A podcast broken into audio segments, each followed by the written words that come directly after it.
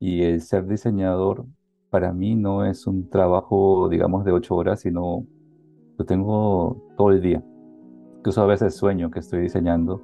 Eh, tengo que diseñar juegos, tengo que diseñar formas de atender a mi hijo, tengo que diseñar formas de sorprender a mi esposa, tengo que eh, usar la creatividad de forma cotidiana y creo que ahí es donde, donde encuentro mi inspiración.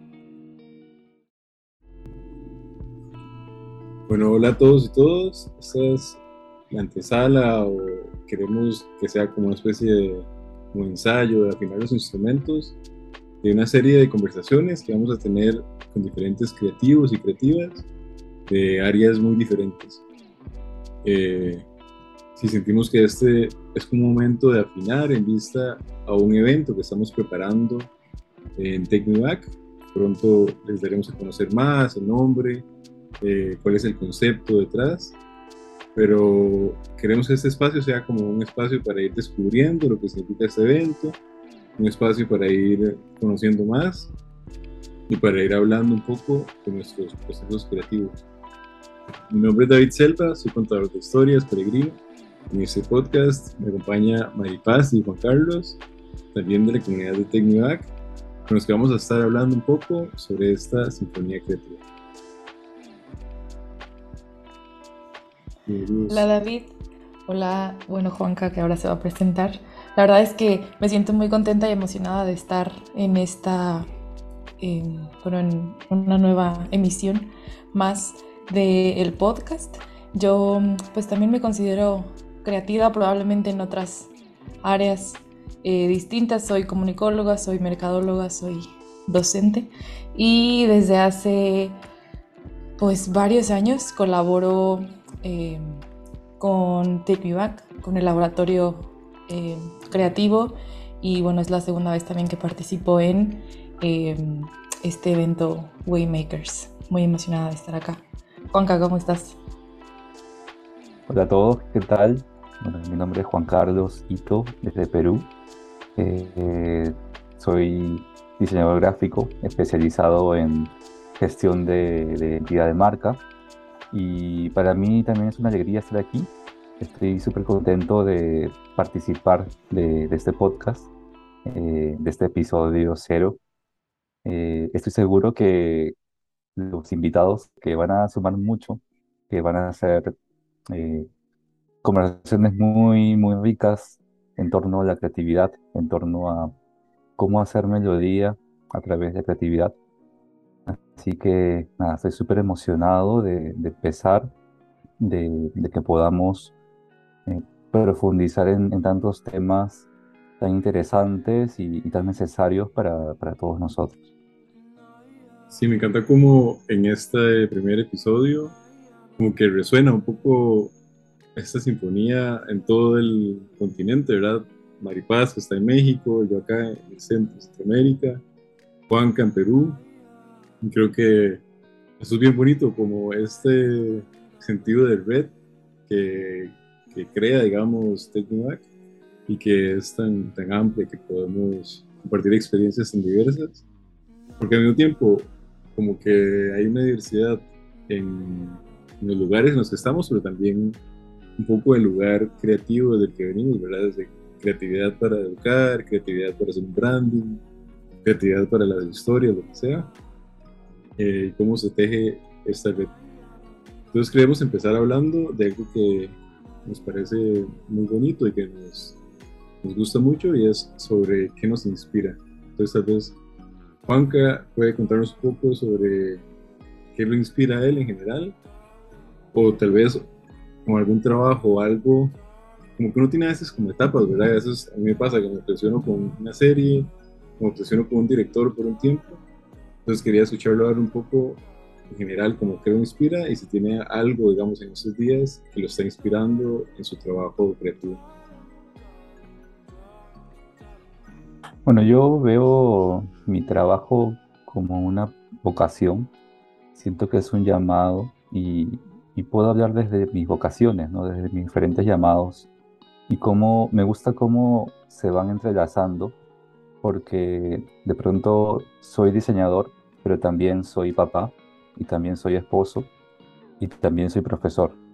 Entonces, todos estos llamados me llevan a que a veces tengan que hacer un papá creativo o que tengan que ejercer la paternidad, eh, no sé, en el ámbito laboral, con compañeros de trabajo, con equipos, o, de pronto el, darme a mí mismo en el servicio, eh, en las clases o con mi esposa. Entonces yo contemplo mi vida así, como diferentes vocaciones que se van entrelazando y el ser diseñador para mí no es un trabajo, digamos, de ocho horas, sino lo tengo todo el día.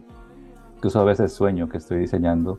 Eh, tengo que diseñar juegos, tengo que diseñar formas de atender a mi hijo, tengo que diseñar formas de sorprender a mi esposa, tengo que eh, usar la creatividad de forma cotidiana. Y creo que ahí es donde, donde encuentro mi inspiración, en cómo eh, en el día a día y, en los momentos sobre todo más difíciles, digamos en la enfermedad o cuando mi hijo está aburrido o no sé, qué sé yo, tantas cosas que pasan en el día a día, tengo que ejercer esa vocación creativa y de diseñador. Eh, y luego ya en el trabajo, digamos que es más sencillo porque hay objetivos, hay un proceso, hay un proceso creativo, y, sí, trato también de, consumir mucho, mucho diseño en Instagram, en Pinterest. Eh, creo que eso me ayuda mucho a entrenar el ojo y, un poquito también abrir la mente para, para pensar más allá, ¿no? Para ver qué otras cosas se están haciendo en otras partes del mundo y, cómo puedo aplicar la creatividad, el diseño la innovación en los proyectos en los que estoy actualmente. Wow, me encanta cómo integras la creatividad y el diseño en todas las áreas de tu vida, incluso en aquellas en las que podríamos no pensar que se encuentra cuando naturalmente ahí está, con tu hijo eh, y con tu esposa o en la familia. Y creo que más de uno nos podemos identificar aunque no tengamos hijos o aunque no tengamos, en mi caso, esposo, estas otras áreas en las que tengo yo que ser eh, creativa. Yo ahora lo imagino a lo mejor en la administración de mis, de mis finanzas o en la, en la manera en la que resuelvo los problemas con la gente eh, con, con, con, la que vivo. Entonces, bueno, eso, vaya, me deja, me deja eh, pensando cómo lo que somos al final eh, permea o sí, permea o existe en, muchas de las esferas de nuestra vida. Yo al igual que tú, también de pronto sueño con eso, digo de manera literal, con, em, con eso a lo que me dedico. Y aunque no soy docente de tiempo completo, realmente es una materia par de veces a la semana, me ha tocado soñar que, que resuelvo un problema que tengo que implementar en clase o resuelvo la manera en la que quiero yo dar la próxima o las próximas clases. Y, el sueño es yo dando clase. A veces quisiera estar descansando y estoy yo soñando en cómo resolver determinada situación. Y uno también, al igual que tú, em, creo que busco mantener la mente inspirada eh, y, vaya, fresca, tratando de tomar em, inspiración o ideas, eh, vaya, de creaciones de otros. Hay un libro que me gusta mucho que justo se llama Roba como un artista y habla sobre la inteligencia de no, no la inteligencia, la habilidad que tenemos que desarrollar para integrar buenas ideas de otros a nuestros propios desarrollos, como sea que estos se vean. Entonces, uff, eso se aplica a todo, todo el tiempo y realmente es, em, es un, pues es un arte y al mismo tiempo una como disposición, el estar constantemente abierto a que una muy buena idea o una buena idea de inspiración puede venir de cualquier lado. No sé, David, ¿tú qué opinas? Sí, parece muy fascinante, ¿verdad? Porque no es como que uno se sienta y uno es diseñador o comunicador solo en el lapso en el que está como sentado trabajando uno a veces cree que solo se hace creatividad sentado como haciendo lo que formalmente uno estudió o lo que sea y de pronto sí, ¿verdad? Ser diseñador toda la vida, como desde cómo o si es artista o si es director, no sé qué, desde cómo hago un huevo, ¿verdad? Y cómo intento que ese huevo me quede bien y cómo lo pienso para que no se queme, o si yo soy aburrido de comer los huevos iguales, ¿qué hago para hacer que estos huevos queden diferentes? No sé, les pongo chile, les pongo pimienta, o... y de pronto creo que todo eso es inspiración y todo eso es proceso artístico. Como que es algo que se vive, como que uno no lo siente como algo que se fuerza, pues puede enseñar, sino que se respira, que hay que respirarlo como como uno necesita respirar aire, uno necesita también meter creatividad en su vida cotidiana. Pero yo sé que, digamos, Juanca con su hijo lo hace también para que Isaías esté feliz y todo, pero también hay una necesidad como muy esencial de Juanca de hacer cosas creativas, como de que lo que haga, lo haga, como ponerlo en práctica, digamos, toda esta visión creativa, ese sentimiento, como que a uno lo desborda me parece parece súper bonito. Eh, sí, y creo que todo eso se refleja en el trabajo que uno hace al final. Y como que es esto que no se ve del trabajo, como que es una parte muy oscura, ¿verdad? Como que es algo que no se ve, que cuando yo veo un diseño de Juanca, no veo sus horas de creatividad en el juego con su familia, o no veo, sino que es algo que está ahí muy tácito que no sabe que todo creativo hace, pero que no sabe cómo lo hace, tal vez en. Eh, bueno, a hablar ya de algún proyecto creativo, algún trabajo que nos emocione en ese momento, que estemos viendo, que nos guste, no sé, como referencias, tal vez que nos estén inspirando en ese momento, porque a veces la gente dice como que, ¿cuál es la referencia de trabajo? Como si algo fuera, si esto fuera como algo absoluto, como, como fijo, y de pronto las referencias, si uno tiene el trabajo, a veces cambian, ¿verdad? Como, como una vez se inspira más de alguien, a veces se aburre. Entonces quería como escucharlos hablar un poco de esto, de qué referencias tienen ahorita, que pueden ser atractivos para las personas que escuchan, eh, para nosotros. Bueno, en, en mi caso personal, eh, una de las cosas que, que más me, me apasionan de, diseño es que en un día puedo estar viendo, no sé, una marca de chocolates y, y profundizar en, cómo se hace chocolate, en entender el, el, origen del cacao, el proceso de producción eh, y todo lo que gira en torno al chocolate. Y las horas tengo que cambiar de chip a, a pensar en, no sé, en cemento, por ejemplo. Cómo es la industria del cemento, el, eh, no sé, eh, cómo se hace el cemento, cuál es el proceso, eh, por qué la gente compra tal o tal o cual marca. Y luego de ello, que, también me ha pasado ahora, tengo que diseñar, no sé, unos templates para el Instagram del Papa.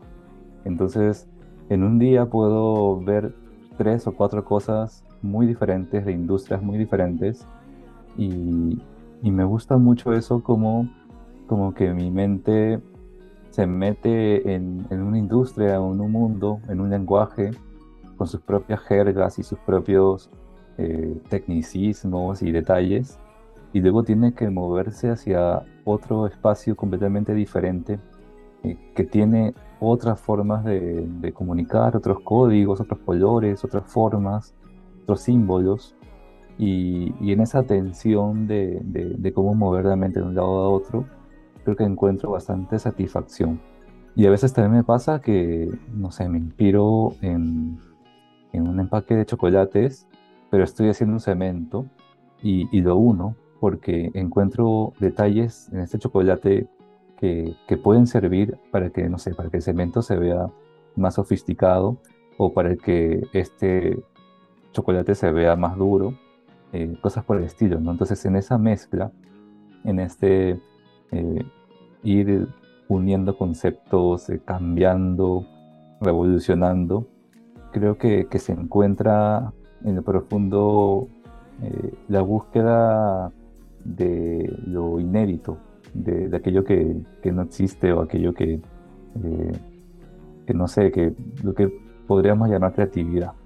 Entonces, yo diría que, que en mi proceso de, de, referencias trato a veces de no referenciarme tanto con lo que ya se está haciendo en ese momento para tal industria, sino mirar hacia otros lados para tener nuevos aprendizajes y, también para, para buscar nuevas maneras y nuevas formas de pensar, nuevas formas de resolver. Fíjate que a mí me cuesta muchísimo trabajo em, brincar. Voy a tratar de, explicarlo lo más claro posible. Brincar de un proyecto a otro me cuesta, mentalmente me cuesta mucho trabajo. Sin embargo, no me cuesta tanto recurrir a, fuentes o a recursos, experiencias o cosas aparentemente ajenas para eh, trabajar o resolver problemas en un solo proyecto. Que pensaría que de alguna manera es un ejercicio mental similar el estar brincando en diferentes cosas, pero he notado que, no sé por qué, supongo que la mente de cada uno se ordena y trabaja y prefiere eh, ciertos procesos sobre, sobre otros, pero yo he identificado que eso me cuesta mucho trabajo. Y yo creo que por lo mismo eso eh, determina el, como el flujo de, mis procesos creativos. Uno de los proyectos que actualmente me tiene muy emocionada, bueno, eh, son dos. Eh, uno de ellos es el gran reto que implica dar clase de investigación a universitarios, em, que uno tiene que pararse de cabeza para que les guste. Y justo encontré un libro eh, de una investigadora que nombra el proceso de investigación como un proceso creativo por naturaleza, más o menos, es un libro gigante. Nunca había yo relacionado de una manera tan directa la creatividad con la investigación. Cuando ahora que lo veo tan claro en, este texto, digo, pues, pues sí, ahí está, no, no, no había como que, a lo mejor forzar eh, la relación, pero la manera en la que lo describe lo hace ver tan natural. Yo, creo que ese es hoy un reto y un proyecto que me tiene emocionada y que aparte me orilla a buscar recursos, em, inspiración e ideas en lugares en los que aparentemente no encontraría recursos, a lo mejor para, para mm, el ámbito universitario eh, docente. Y por alguna otra razón me parece que los proyectos que se me asignan en el trabajo tienen, empiezan a tener ciertas características o ciertas particularidades. Em, y uno de ellos es que usualmente eh, tengo muy poco tiempo para resolver problemas muy, muy complejos. Entonces, eh, vaya, ahora estamos eh, tratando de llevar la innovación digital a, muchos de nuestros procesos centrales em, y de la mano con eso viene pues todo la gestión del cambio que implica adoptar nuevas herramientas y al mismo tiempo aprender a utilizarlas. Entonces ese es otro eh, reto que bien podría tenerme frustrada y sorprendentemente todo lo contrario me tiene, em, vaya, me tiene emocionada. Hace poco estaba eh, escuchando un podcast de una página que se llama Movie, que es como de cineastas, y estaba entrevistando a un director que no sé cómo se pronuncia el nombre porque es complicadillo porque es tailandés, se llama Apichatpong Takul. Pero él es como de los superdirectores de esta era, ¿verdad? Como que ganador de Cannes. Es una película que se llama Memoria, la grabó en Colombia. ¿verdad? Es como un monstruo, digamos, de, esta era de cine.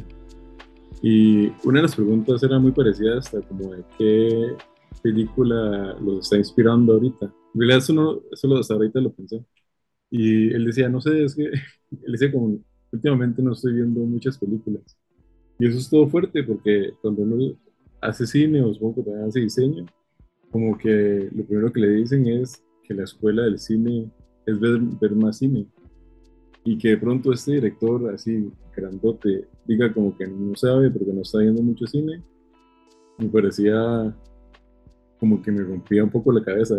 Como que también creo que hay un, proceso de angustia de uno de no haber visto tanto cine o tal vez, no sé, como diseñador o como comunicador, a veces hay un proceso de angustia de no saber tanto de mi área, pero al mismo tiempo, ese señor cuando le preguntaban de otras cosas, siempre hacía referencias de gente que estaba leyendo, de gurús como místicos, como más de su, de su área, digamos. Y esto me encanta, porque este, este saber que mi área no solo se inspira de mi propia área, que para ser un buen artista en un área no tengo que solo saber de esto, sino que muchas veces es más rico si sé de otras cosas, ¿verdad? Si sé, no solo soy un mejor, un mejor diseñador de empaques de pan, sino que puedo inspirarme de cómo se empacan lámparas, no sé. O, sí, ¿verdad? Como que creo que este, este conocimiento muy interdisciplinario y tenerlo dentro nos hace mucho más creativos y la creatividad que un proceso como de unir cosas que antes tal vez no estaban unidas llega a ser más rica cuando cuando está más nutrido de otros elementos que no son los comunes. ¿verdad? Y tal vez mucha gente, para ser comunicador o ser profe de comunicación, toma un camino muy direccional o muy dado ya, y de pronto explorar otros caminos a través de la investigación o de lo que sea, puede llegar a ser más rico, ¿verdad? al mismo tiempo creo que esos procesos están más llenos de fallos, porque son caminos que se recorren menos, ¿verdad? Como que Tal vez hay un camino más fácil para hacer diseño de cosas de pan que ya se ha explorado y es más seguro y de pronto implica como un riesgo, como salirse de ahí e intentar hacer cosas diferentes. Eh, bueno, tal vez vamos a hablar un poco de esto, como el tema del riesgo y el tema del fallo, que creo que, que tiene BILAB es como una, un axioma, como algo muy importante, como ese temor a fallar y cómo superarlo, cómo abrazarlo. Creo que nunca se supera, creo que siempre el temor a fallar está ahí siempre es angustiante, pero cómo viven ustedes como creativos en sus áreas este, ese temor como al fracaso, a fallar, o a tener que cambiar los planes, o que esto, lo que me arriesgué, no me salió bien. Me gustaría mucho escucharlos el temor a, fallar siempre está, siempre está latente. Y creo que es bueno que haya ese temor a fallar porque nadie quiere hacer algo mm, malo, ¿no? Algo que, no sé, por ejemplo, me imagino en mi rubro, si fallo en, en indicar bien una señalética, puedo hacer que una persona en vez de salir, no sé, se vaya al ascensor o algo por el estilo, eh, entonces, creo que eh, más que el, romantizar el, fallar, es el, aceptar que el, fallo por explorar es muy enriquecedor en un proceso creativo, que es diferente a, fallar, no sé, porque se me pasó una coma o, no sé, o, o un tema ahí técnico pero el, fallo por la exploración, por eh, probar nuevas técnicas, por también probar nuevos conceptos, creo que ahí ese riesgo se vuelve parte de, un proceso creativo muy enriquecedor, muy eh, también muy, muy bueno, no solamente para nosotros como creativos, sino para los clientes o, las personas que se van a ver beneficiadas con lo que estamos haciendo. porque de pronto podemos encontrar soluciones inesperadas que, que pueden cambiar la vida de las personas. Eh, estoy seguro que, que, muchos de los inventos de la humanidad fueron así, o sea, eh, exploraciones y, y pruebas y, y, de la nada aparece una solución eh, que no estaba contemplada. Creo que e, ese proceso natural de, evolución es muy sano, es muy sano para, para nosotros y es también muy necesario, sobre todo en, en ámbitos donde no se suele experimentar, no se suele eh, permitir al, fracaso ser como un maestro. Hay industrias, hay instituciones, hay organizaciones que son muy conservadoras eh, en todo sentido y, claro, si uno siempre hace lo mismo, el resultado va a ser siempre el mismo. Entonces a veces simplemente es cambiar algo de la ecuación, simplemente un detalle, y eso puede lograr que, el resultado sea 100% diferente y, y, llegar a satisfacer a, muchas más personas. Me encanta y me, me, me, impresiona cómo identificas o cómo hablas del fracaso como un proceso natural de evolución. Nunca lo había pensado de esa manera pero tiene muchísimo sentido y creo que hasta le quita o disminuye un poco el miedo o el terror que pudiéramos llegar a sentir frente al, eh, al fallo. Al final eh, hay eh, dos, bueno, en este momento alcanzo a pensar en dos maneras de, em, de mejorar o de, de, de movernos hacia adelante. Uno de ellos por supuesto, es el, el acierto reconocido y por otro lado el fallo. Eh, y es altamente probable que nos equivoquemos más veces de las que acertemos. Entonces, no sé, disminuye el tamaño con el que particularmente veo el acto o la acción de fallar, porque si algo me cuesta de manera personal es, eh, vaya, no, no, sé que, sé que, sé que voy a fallar y entonces me voy a un extremo y tomo demasiadas precauciones para, eh, para no hacerlo, sin darme cuenta que retraso el, el proceso natural de evolución, como dices tú, o el, eh, el acertar podría llegar más rápido, pero el miedo me detiene y entonces no, no estoy ahí o no, no llego a estar ahí tan, eh, tan pronto. ¿Cómo le hago frente a ese miedo que yo creo que como yo muchos tienen? La realidad es que sigo en ese proceso. Si hay algo que últimamente ha estado recurrente en mis conversaciones, en diferentes conversaciones, en, el trabajo, incluso en conversaciones, bueno, en conversaciones tanto personales como profesionales, es dejar de tenerle tanto miedo al, al fracaso, sobre todo porque a veces relacionamos el valor de nuestro trabajo o de nuestra persona con eh, el éxito o el fracaso.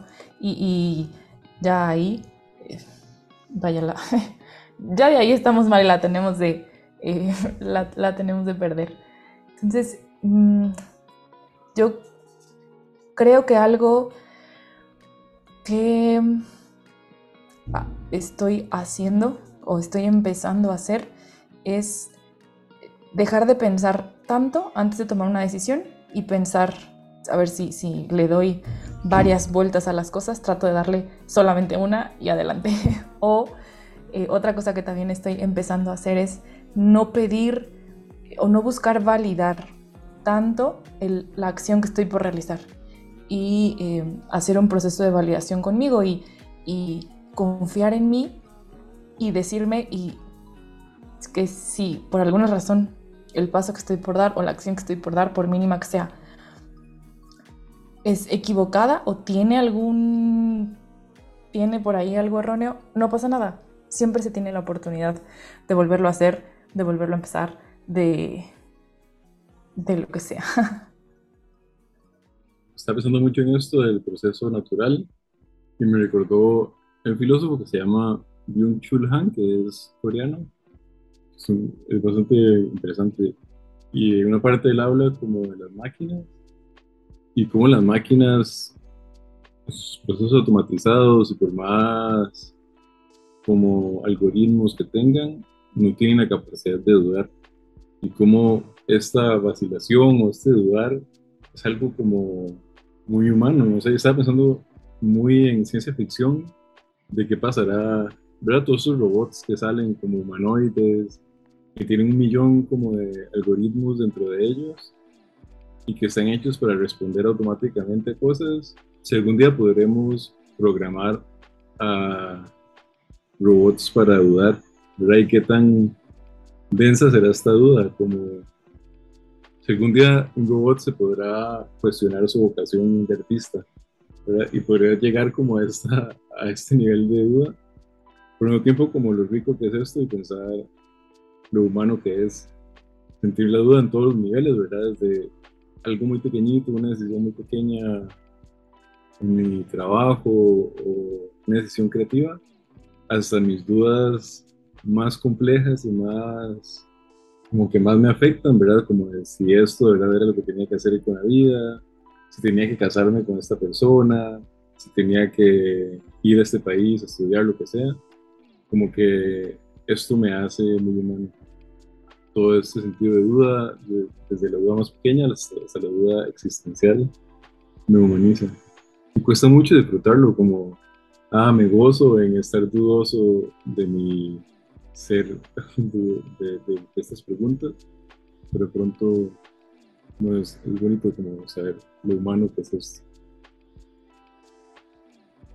Porque algo que también queremos mucho hablar es sobre el tema de la escucha y cómo la escucha, digamos, se hace parte de nuestros procesos creativos. Y aquí ampliamos el término escucha a que no sea solamente como escuchar al otro, sino partir, digamos, desde mi propia escucha. Ahora también está muy vinculado con esto de la duda, con esto de dónde estoy eh, pero bueno, también al mismo tiempo sí está vinculado con el tema de escuchar a los otros. Entonces queríamos hablar un poco sobre cómo integrar esos procesos de escucha en nuestros procesos creativos, en, nuestras, nuestros procesos creativos. Bueno, yo pensaba que, que digamos, el sentido más desarrollado que, que, debería tener un diseñador gráfico es a la vista, eh, lo visual, pero ahora que lo pienso en verdad, el sentido que, más se debería desarrollar es el oído, el de aprender a escuchar, porque nosotros no, no somos artistas, yo no me considero un artista, sino me considero un comunicador visual, pero para saber qué tengo que comunicar, tengo que saber eh, hacia quién me comunico y qué cosa necesito comunicar.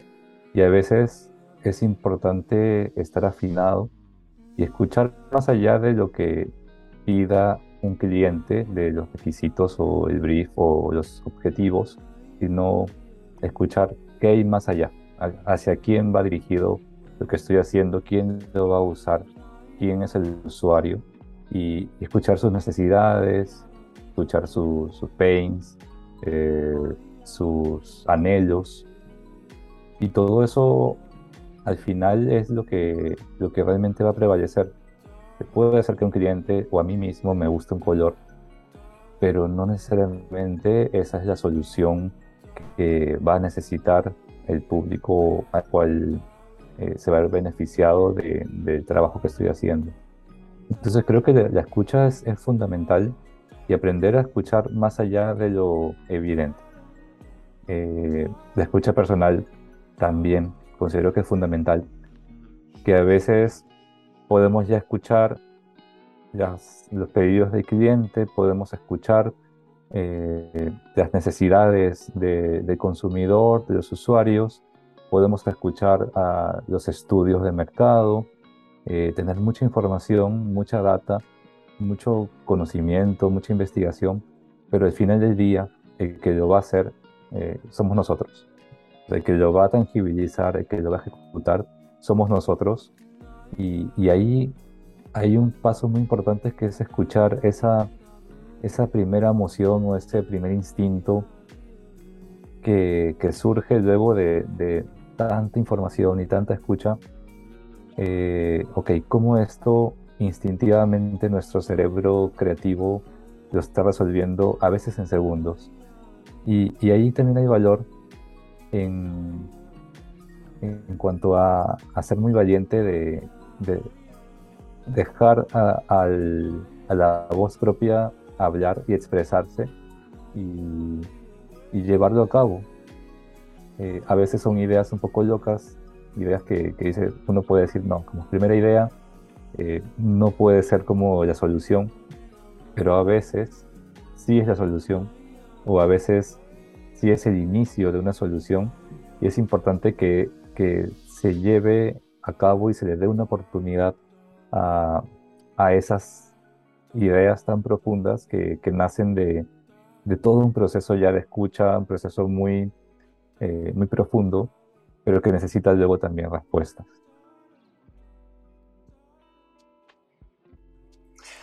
Uy, creo que al igual que el reconocer que de otros pueden, puedo yo tomar e inspirarme para mis eh, creaciones o para solucionar los diferentes problemas creativos que se me vayan presentando, va muy de la mano con el, y es que ni siquiera es, bueno, sí, atreverme a escuchar y estar dispuesto, como, como dices, Juanga, a escuchar con todos los sentidos y también a em, escuchar lo que el otro con todos sus sentidos me está diciendo. A veces em, no hay una frase, una frase, una expresión que comúnmente en la oficina eh, decimos o nos decimos es que a veces el cliente no sabe lo que quiere y entonces uno lo tiene que ayudar a descubrir qué es eso y a veces sí sabe pero no sabe ponerlo con palabras, pero lo alcanzas a leer o lo alcanzas a leer, em, más bien, y lo alcanzas a leer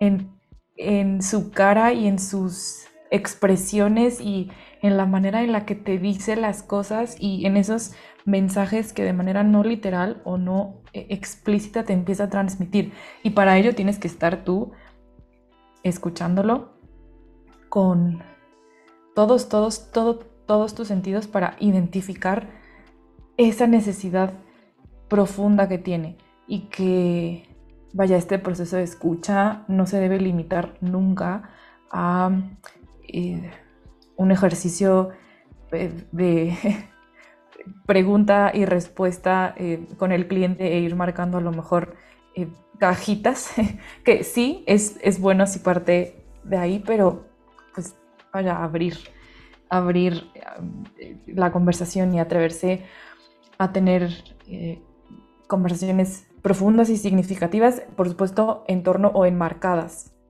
por la necesidad o el proyecto o la razón de ser de, esta conversación, el problema que se quiera solucionar. Em, etcétera. Y partir de la idea de que así como de todos lados o de incluso los lugares que no nos imaginamos, podemos encontrar soluciones eh, a problemáticas con las que aparentemente, aparentemente perdón, no se relaciona eso que estoy viendo con esto que estoy resolviendo. Em, creo que de igual manera el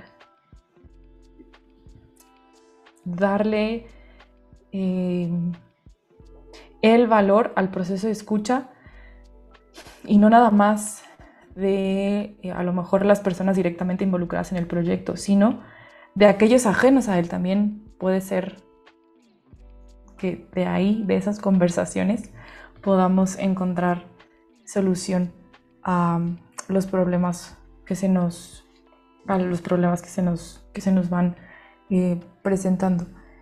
Y finalmente creo que también es un ejercicio em, de humildad y de, em, no sé cuál sea la palabra más adecuada, eh, equidad, igualdad. Sí, y me parece, me parece muy importante, como que a veces hay que escuchar diferente como que las personas tienen como un deseo de ser escuchados, pero no todos escuchan igual. Como que creo que las veces que me he sentido escuchado ha sido con formas muy,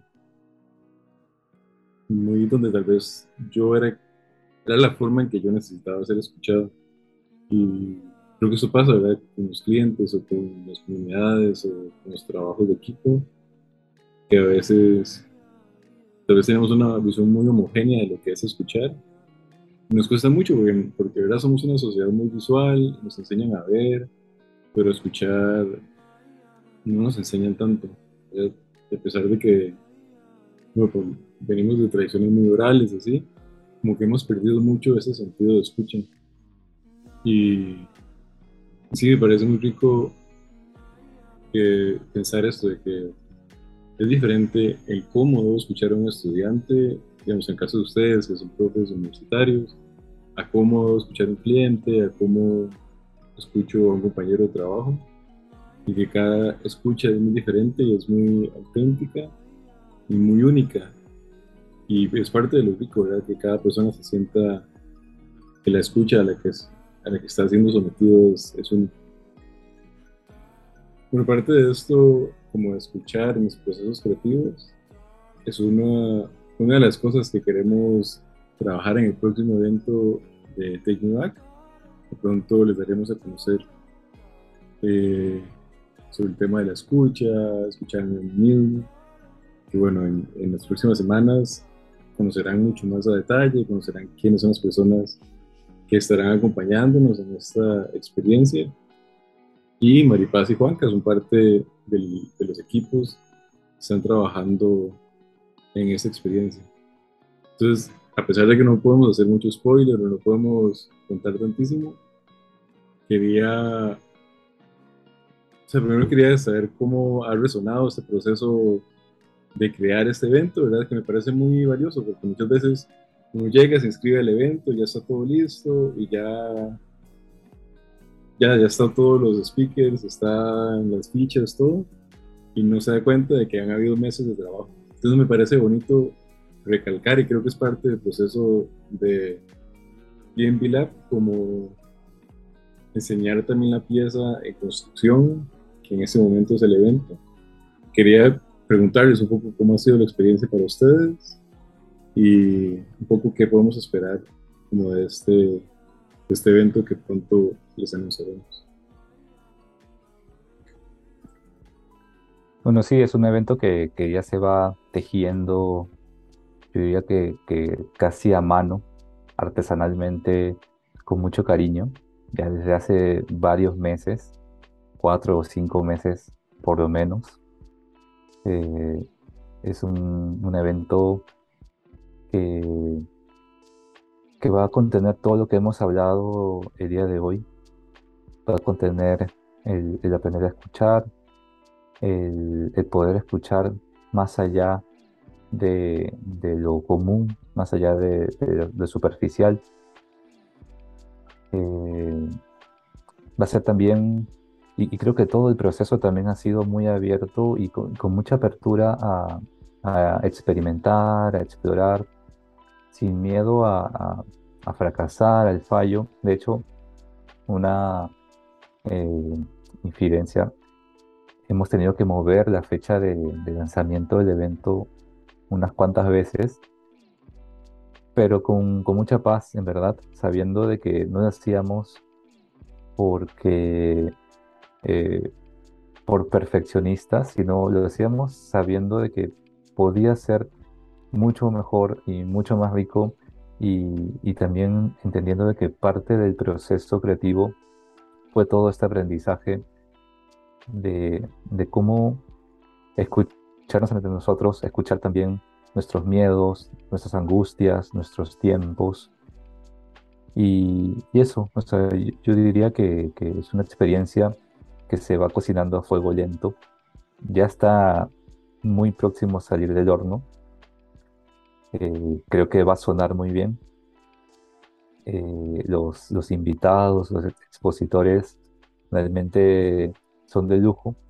Hay muchos ya, eh, casi todos ya están confirmados quedan muy pocos ahí como que, que, por confirmar. Pero, pero sí, o lo, importante es que todo el cariño que, he visto en, este proceso. Y, creo que lo que, lo que yo me llevo, eh, y lo que enriquece también mucho mi trabajo, es cómo se ha trabajado un proyecto en comunidad con gente en, otras ciudades que a lo mejor nunca nos hemos visto en persona, pero que hemos logrado eh, trabajar en equipo, estar en, comunión, en diferentes usos horarios a veces, pero, pero al final del día tenemos un poquito de cada uno en, todo lo que se haga. Sin, sin dar mucho spoiler, diría David, mm, yo creo que si algo se ha disfrutado y que también se va a disfrutar para quienes lo vivan es, como bien dice Juanca con esto último, la experiencia de haberlo construido no nada más desde, bueno, sí desde diferentes perfiles o roles em, creativos, es decir, nada más aquí, nosotros tres estamos en tres diferentes países y hacemos cosas a lo mejor no tan diferentes unas de las otras, pero vaya, si vaya por un grupo homogéneo, no somos. y ya si, si, nos ponemos todos los que hemos estado involucrados, bueno, los países eh, son aún más y la diversidad es aún mayor. Esa, ese intercambio es de lo más rico y creo que no nada más se disfruta, o más bien estoy segura, no nada más lo hemos disfrutado nosotros en este proceso de creación y construcción, sino que quienes lo vivan van a ser capaces de también disfrutarlo. Porque detrás hubo alguien eh, desde Canadá y de pronto eh, de varios lugares en México, eh, y si nos vamos más al sur, tres, cuatro países, de pronto también logramos diferentes colaboraciones momentáneas o a lo mejor, sí, podríamos decirlo de alguna manera, momentáneas o puntuales de gente en Europa. Entonces, realmente ha sido una experiencia em, internacional muy, muy, em, muy rica, incluso, eh, vaya, de intercambio cultural y todo. Bueno, eso, eso por un lado. Por otro, la, el ser testigo eh, y participe también de este ejercicio de inspiración mm, eh, sumamente abierto a eh, vaya derivado en construcciones o en soluciones muy interesantes. Y cada uno aporta desde lo que naturalmente o de manera cotidiana ve y conoce Em, y desde ahí pone o lleva a la mesa. Y entonces hay este ejercicio de tejido a mano muy detallado. Eso combinado con la experiencia que de manera individual y grupal como eh, parte de este laboratorio de Take Me Back e incluso si nos vamos más al pasado, eh, como parte de esta comunidad de Take Me Back, eh, esa experiencia que ya traemos híjole, termina, o bueno, ayuda también a, redondear. Entonces, la experiencia ha, sido em, sorprendente, o bueno, ha estado llena de sorpresas. Y eh, estoy segura que eso que nosotros vivimos en la construcción, de alguna manera, se va a ver reflejado en la, durante la vivencia.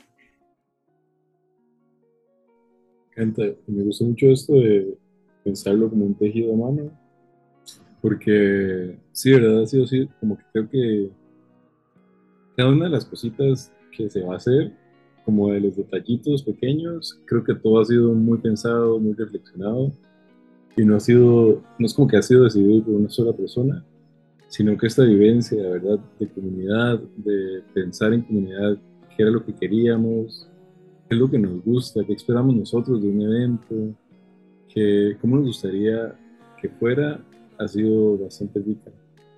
Eh, creo que han habido apuestas como muy de arriesgar, de no intentar hacer lo mismo, sino cosas diferentes, pensando mucho también en esto. Creo que pensar en el, qué nos gustaría a nosotros y qué nos gustaría que la gente viviera y cómo esa experiencia que hemos vivido, como dicen ustedes, eh, cómo queremos que se expanda ese sentimiento de estar construyendo un laboratorio, ¿verdad? De estar innovando, de, de ser escuchados.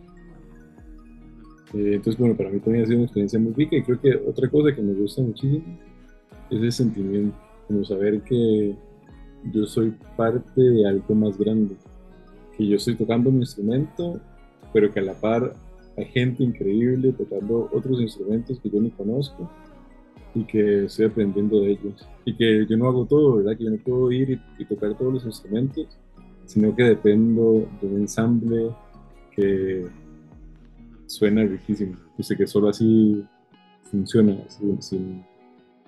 no es un solo, ¿verdad? Sino que es un conjunto de personas que está haciendo cada una lo mejor y que todas son muy talentosas. Y bueno, con este, este pequeño como mini spoiler más emocional que de contenido de lo que va a ser este próximo evento. Eh, quería agradecer muchísimo a Juanca por acompañarnos hoy y a Maripaz. Maripaz va a estar acompañándonos en el siguiente podcast, siguientes episodios de este podcast. Eh, de verdad muy agradecido. Siempre es muy rico como esas conversaciones, hablar, eh, quedar inspirado y quedar con ganas de, de conocer más. Y la verdad para mí es un honor trabajar con los dos. Siempre están llenos de sabiduría. ¿verdad? Como son profes, además de fijo, como que ya saben cómo transmitir este, esta pasión y estos saberes. Entonces, nada, quería agradecerles muchísimo. Ay, muchas gracias, David. Y Juanca también. La realidad es que tengo, bueno, a David lo conozco, lo conocí poco antes, tampoco muchísimo. Bueno, no, sé, David, tengo más tiempo de conocerte a ti que, que a Juanca, pero la realidad es que el, el, la posibilidad de trabajar con ustedes o de construir con ustedes por el, eh, por el puro gusto de, de llenar el corazón y, por el, y, sabiendo que compartimos, vaya que, compartimos profundamente muchas cosas, em, ha sido muy grato. Eh, la realidad es que he aprendido mucho. Em, David también lo he invitado a que participe ahí en mis clases. Y la verdad es que Juanca, eh, diseño que, que, trabajas, vaya, solo en equipo, la verdad es que me sorprende la manera en la, que conceptualizas. Y desde que yo entré a esta comunidad he aprendido muchísimo de todas las personas con las que tengo la fortuna de intercambiar, de compartir, de construir, de, de platicar y créanme que mucha de, digo, ya no lo mencioné, lo mencioné ahora al final, pero mucha de la inspiración o muchas de las soluciones a los problemas que tengo usualmente vienen de esta comunidad de Take Me Back. Entonces me llevo, así como este ejercicio que hace Juanca de el proceso del chocolate llevado a un proyecto de cementos, me pasa exactamente lo mismo con una gran, variedad de intercambios o interacciones que ocurren gracias a esta comunidad de Take Me Back y que aquí encuentro en conversaciones que aparentemente no tienen nada que ver con lo que, con lo que yo hago este, en, el, en el trabajo. Em, y, la verdad es que me ha llevado una gran cantidad de soluciones de aquí a tanto a mis clases como, em, pues como a, mi trabajo en la financiera en la que estoy, ¿verdad? Entonces, bueno, yo la verdad estoy muy agradecida por eso.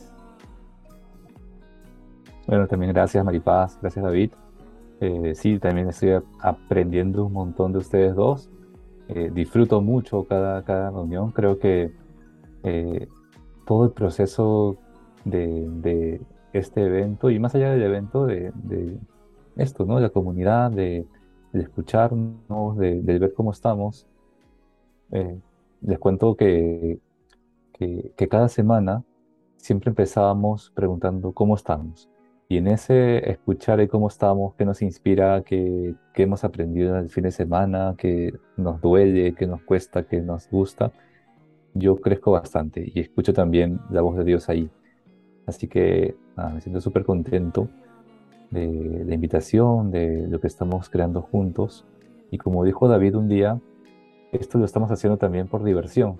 No, no es que lo necesitemos tanto, eh, no es que, nos estén obligando, sino encontramos también diversión en, esto, en, crear, en, soñar, en imaginar y en trabajar juntos. Muchísimas gracias. Tal vez algo que no había aclarado antes era que hablamos como de esta multitud como de talentos. Es que detrás del equipo de este evento, que van seremos, en realidad hay bueno, como 15 personas trabajando, muchas voluntarias de muchos lugares del mundo. Pero hay que es un equipo bastante grande, bastante cool y que de pronto algunos hacen aportes un poquito más pequeños, unos están más involucrados, pero que la belleza con la que se va a dar este evento depende de cada una de las piecitas, de cada uno de los aportes de esas personas.